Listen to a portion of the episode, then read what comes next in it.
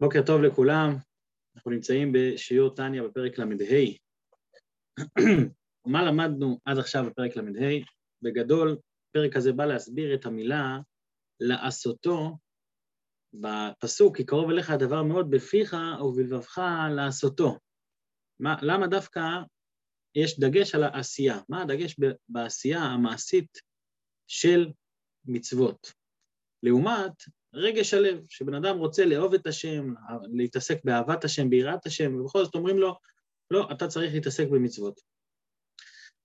למה אנחנו מתעכבים על זה? כדי לתת נחמה לבינונים שמרגישים שהם כל הזמן נמצאים בעולם, והנפש האלוקית שלהם מתלבשת בתוך הנפש הבעמית, והוא מרגיש שהוא לא מגיע אף פעם לשלמות הייעוד שלו. כאילו, אני כל הזמן נלחם נלחם, ואת המלחמה אני בסוף לא מנצח. בפרק הזה, פרק ל"ה, מסביר אדמו"ר הזקן, שתכלית הירידה של האדם היא לא בשביל לנצח דווקא, אלא בשביל לעשות מה שצריך. זאת אומרת, מה זה שלמות? שלמות זה לא שהגעת לאיזשהו יעד ואתה אומר, וואו, אני מושלם, אלא שלמות זה לעשות מה שהקדוש ברוך הוא רוצה. בנקודת ההסבר שהסברנו, מבוסס, שאדמו"ר זקן הסביר בפרק הזה, מבוסס על מה שכתוב בזוהר בשם הינוקה, שם כתוב את המשל מהנר. מה רואים בנר? הנר מורכב משלושה חלקים, האש, הפתילה והשמן. האש זה השכינה, הפתילה זה גוף האדם, והשמן זה המצוות. זה המשל שמביא אה, הזוהר, והוא מסביר שכדי שהאש של השכינה תשרה על האדם, שיהיה הפתילה, הוא צריך שיהיה מעשים טובים, שזה השמן, שיהיה כלי. לכאורה נשאלת השאלה, למה לא למה לא להסתפק ברגשות, שה, שהנפש של האדם תהיה בעניין, שיש לו אהבת השם ויראת השם, למה צריך דווקא מעשים טובים? והתשובה היא שכל רגש שהוא מתחיל ממני, מי אני, אז אני זה שורש כל הרע. זה אגב דבר מעניין שאנחנו רואים בכל הפרקים בתניא. לא משנה באיזה נושא נדבר. כש, כשהמילה אני משורבבת פה למשוואה, אז זה קליפה, זהו.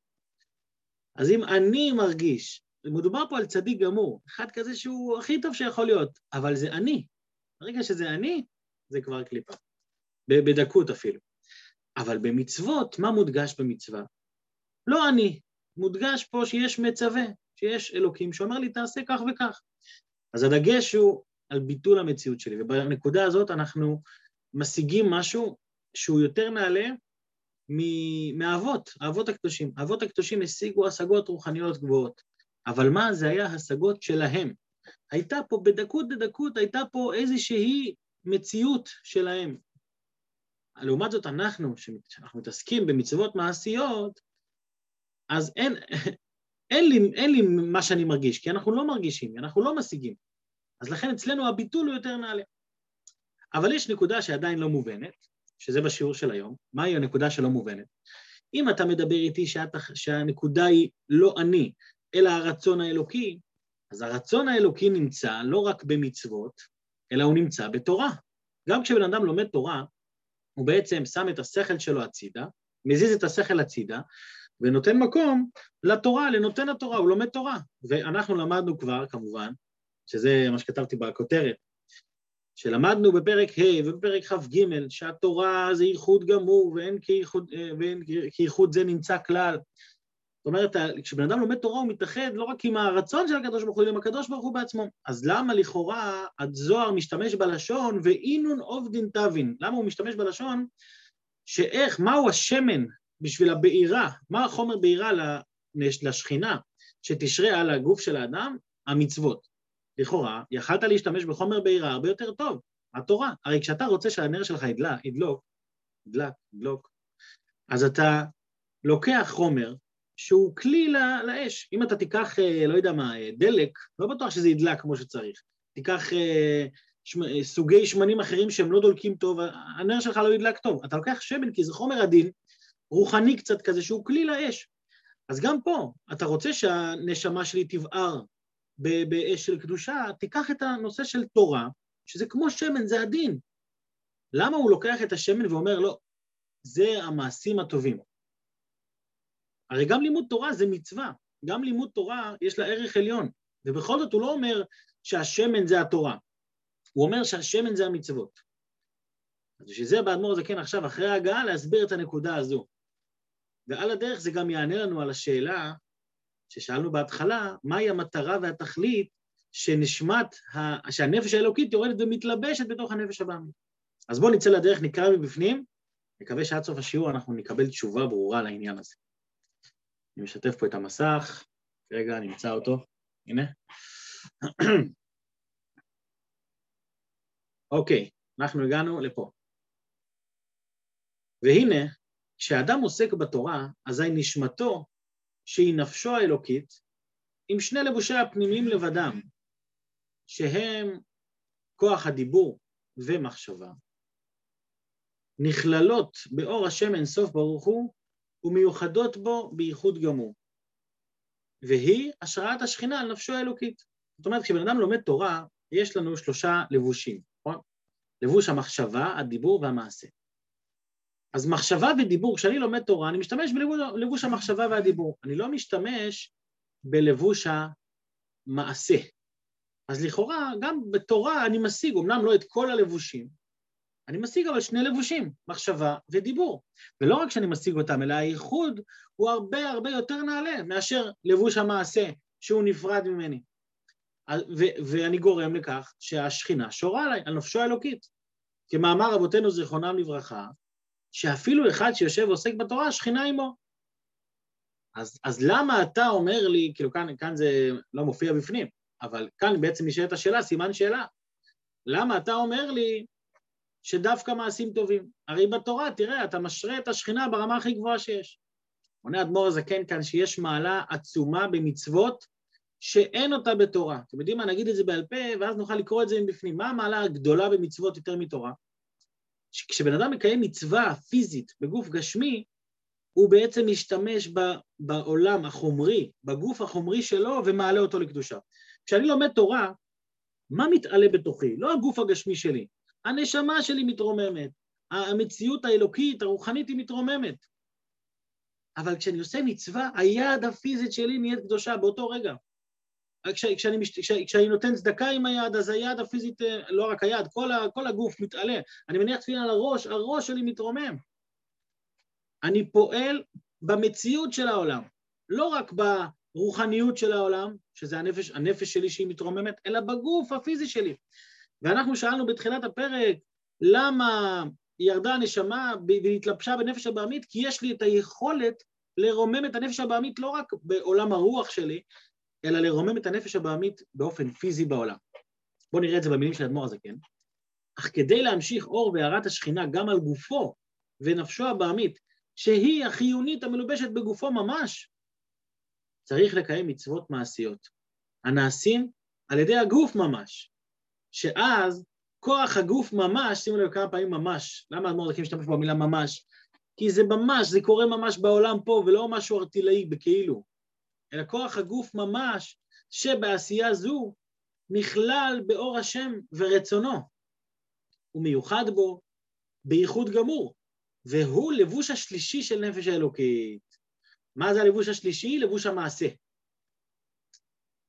זאת אומרת, יש לבוש המחשבה והדיבור. כשאני חושב דברי תורה או מדבר דברי תורה, אז אני, אני זה נעלה מאוד, ברור, אבל עדיין זה הנשמה מתרוממת. הגוף לא מתרומם. הגוף מתרומם במה? בעשייה. אגב, כשאומרים דיבור, גם דיבור זה סוג של עשייה. יש, כתוב שבן אדם לומד תורה, צריך שיהיה עקימת שפתיו, הווה מעשהו, צריך גם להוציא את הדברים בדיבור.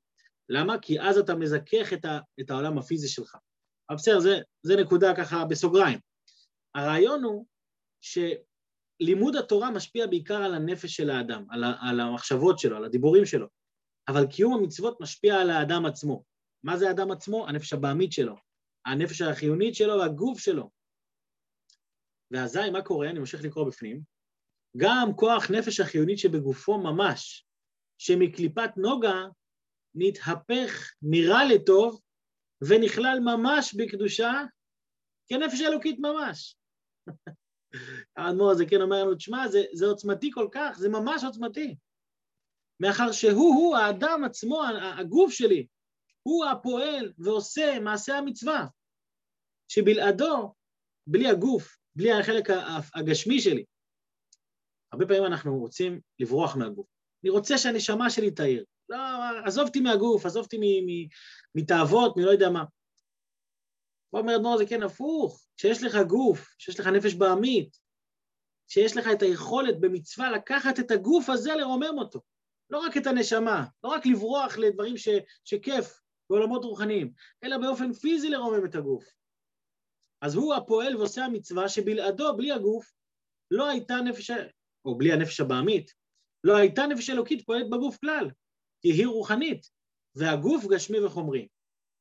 והממוצע ביניהם היא נפש החיונית הבעמית, המלובשת בדם האדם שבליבו וכל הגוף.